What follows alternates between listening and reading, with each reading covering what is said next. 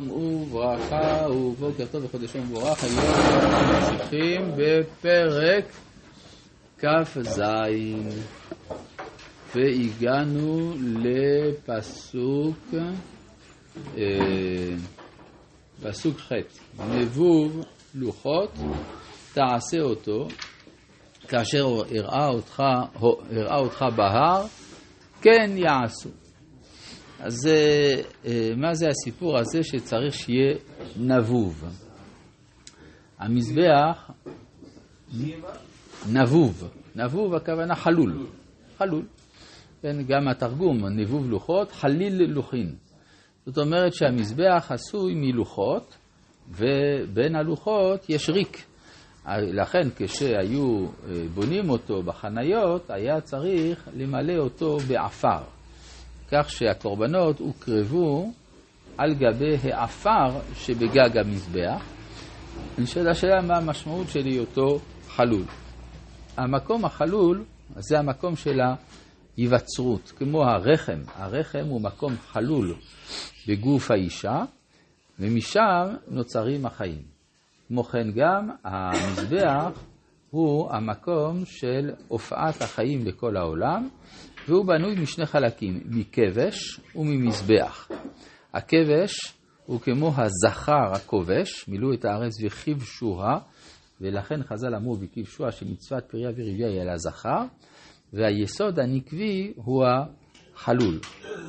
ולכן מה שכתוב בגמרא, שהלוחות היו עשויים, היו כתובים משני עבריהם, כתובים משני עבריהם, מזה ומזה הם כתובים, ולכן הכתב שבלוחות היה נקרא משני הצדדים, והגמרא מביאה דוגמה. מה זה משני הצדדים? נבוב בובן. לכאורה המילה נבוב, כי היא כתובה בתורה, אבל היא לא כתובה בלוחות. אז למה הביא מהלוחות? התוספות הקשו את זה. רש"י, האמת היא, כבר ענה על השאלה הזאת. רש"י ענה תשובה מוזרה, מילין בעלמא נקט. מה זה מילה בעלמא נקט? צריך להבין שהרש"י, כלומר, סליחה, סתם, הגמרא לקחה מילים בעלמא, בעלמא סתם ככה, אז אמרו נבוב בובן, כן? אלא כנראה שהרש"י כשאומר בעלמא רומז למשהו אחר, שעלמא, עלמא זה העולם. איך העולם נברא? הוא נברא על יסוד נבוב. מה זה נבוב? חלל פנוי, כן? זה מה שהאריזה אחר כך מאוחר יותר דיבר על סוד הצמצום, שכביכול האור אינסוף הסתלק והשאיר מקום פנוי. זה בעצם הלוחות, הלוחות זה לא הלוחות שקיבל משה, אלא העולם כולו הוא כתבו של הקדוש ברוך הוא. כמו שמשה אמר, מכן הנה מספרך אשר כתבת, מהו הספר שהקדוש ברוך הוא כתב? הכוונה לעולם. אז ה...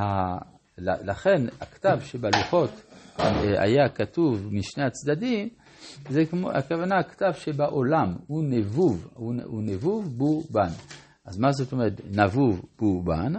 נבוב הכוונה ריקות, בובן הכוונה מלא, בו בניין, בו בינה. כן? כלומר שהקדוש ברוך הוא פועל בעולמו בשני מסלולים, האחד זה סילוק אורו, אחר כך מילוי אורו. וכל זה רמוז במילה הנדירה הזאת, נבוב לוחות עשה אותו, כאשר הראה אותך בהר כן יעשו. מה זה בהר? לכאורה, כאשר אתה מורה, בהר כבר אמרנו את זה כמה פעמים. אז הגמרא, שוב במסכת שבת, היא אומרת שכתב שבלוחות היה כתוב משני הצדדים, מביאה גם את המילה בהר. בהר, רהב. מה זה? והיא אומרת, קודם כל רהב ואחרי זה בהר. בעוד שבנבוב היא מביאה את המילה שבתורה, אחר כך כותבת את המילה הפוכה בובן. אבל כשהיא אומרת לגבי בהר היא מתחילה עם רהב ואחרי זה בהר. מה זה רהב? רהב זה גאווה. זאת אומרת העולם, כיוון שיש לו ניתוק מסוים מהבורא, הוא יכול להרגיש את עצמו אלוה. הוא יכול לתפוס את מקומו של אלוהים. ואז בהר, הר סיני, הוא המקום שמראה שיש לריבונו של עולם שליטה בעולמו. בהר, רהב, אבל בהר. יש לי שאלה. אה? לא מזיק רהב? כן, כן, ברור. מה זה, אבל מה זה, זה לא יותר ממזיק, זה שר של ים. שרצה לשטוף את העולם. בגלל שדיברנו על הר סיני, האם ידוע המקום המדויק של הר סיני? או, זאת שאלה נפלאה. אני מציע לך להסתכל בגוגל ארס. אולי שם את לא סומך, לא סומך, איי איי איי, מה יהיה? דברים מוכנים אני לא סומך עליהם, דברים גשמיים אולי. אז זה גשמי, לך תדע, לך תדע, אולי. אבל האם בגלל שיש שם את המנזר שהנוצרים, אולי אפשר להגיד שאולי הם דייקו במקום. איי איי, מי יודע, מי יודע. אגב, זה מנזר מהתקופה הביזנטית. טוב. אבל הבנים האלו, שהצורות האלו שמצאו, שראיתי ש... שאמרו שבכל מקום שפותחים בסלע... כלומר, אתה אומר שיש, מוכרים היום אבנים מהר סיני שיש בהם פרצי מגנזיום. כן, הרי זה המגנזיום עושה את זה, וזה נמצא בתוך הסלע. אבל יש עוד כמה מקומות בעולם שיש הצורה הזאת, למשל בהר צפחות, ליד אילת גם כן. יש כמה מקומות שבהם יש האבנים האלה עם פרצי מגנזיום. טוב, ובכן, אנחנו ממשיכים אחרי ההערות החשובות שלך. ואנחנו ממשיכים, ועשית את חצר המשכן. עכשיו, מה זה עשית את חצר המשכן? זה יש שלושה מתחמים בעצם, אפשר לומר, בתוך המשכן. קודש הקודשים, ההיכל והחצר. וכל אחד מכוון כנגד עולם אחר. כן? והעולם, החסר זה בעצם עולם הזה. כן? וגם הוא יש בו קדושה. לעומת מה שמחוץ לחצר. מה זה? אז מה יש מחוץ לעולם? המדרש אומר שהעולם עומד על התהום. התהום זה המקום של המקומות, אפשר לומר. כמו התהום רבה של... בדיוק, בדיוק כמו תהום רבה. אז זה, זה, זה החצר, גם הוא, יש קדושה לעולם לעומת התהום. מה זה התהום? הריק. הריק שעל יסודו עומד העולם, המקום של המקומות, זה נקרא התהום. אז גם לא, לכן צריך שיהיה חצר עם הגנה, ועשית את חצר המשכן, וזה הקלעים. לפעת נגב תימנה הקלעים לחצר, לחצר שש מוסר, מהבמה אורך לפה האחד, ועמודיו עשרים, ועדניהם עשרים לחושת, ועבי העמודים וחשוקיהם כסף. וכן לפעת צפון, באורך, כלאים מאה אורך ועמודיו עשרים ועדניהם עשרים לחושת ועבי העמודים וחשוקיהם כסף. ורוחב וחסר לפעת ים, כלאים חמישים אמה, עמודיהם עשרה ועדניהם עשרה. ורוחב החצר לפעת קדמה מזרחה חמישים אמה. אז אם אנחנו רואים את החצר כפי שהיא בנויה עד עכשיו, מנתלם מהצד המזרחי, אז יוצא שיש לנו מאה אמה, חמישים אמה ושוב מאה אמה.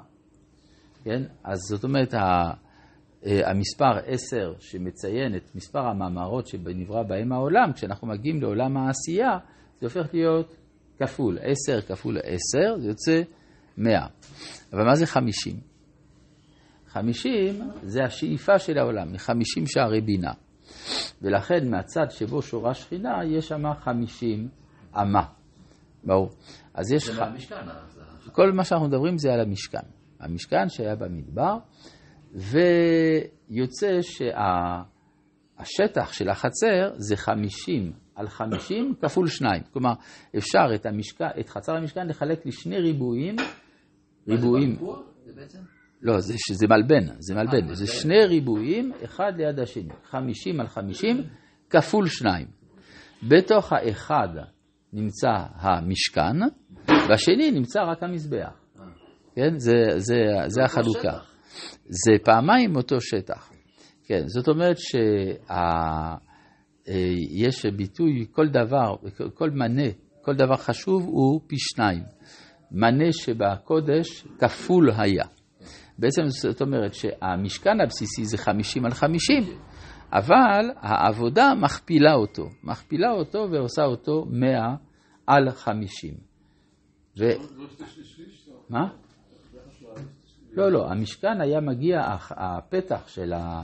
של האוהל היה מגיע בדיוק על החצי, על החצי של המשכן. וזה שליש, שליש, שליש, אתה מכוון, זה בתוך המשכן עצמו, שליש קודש קודשים, שני שליש אחד, זה משהו אחר.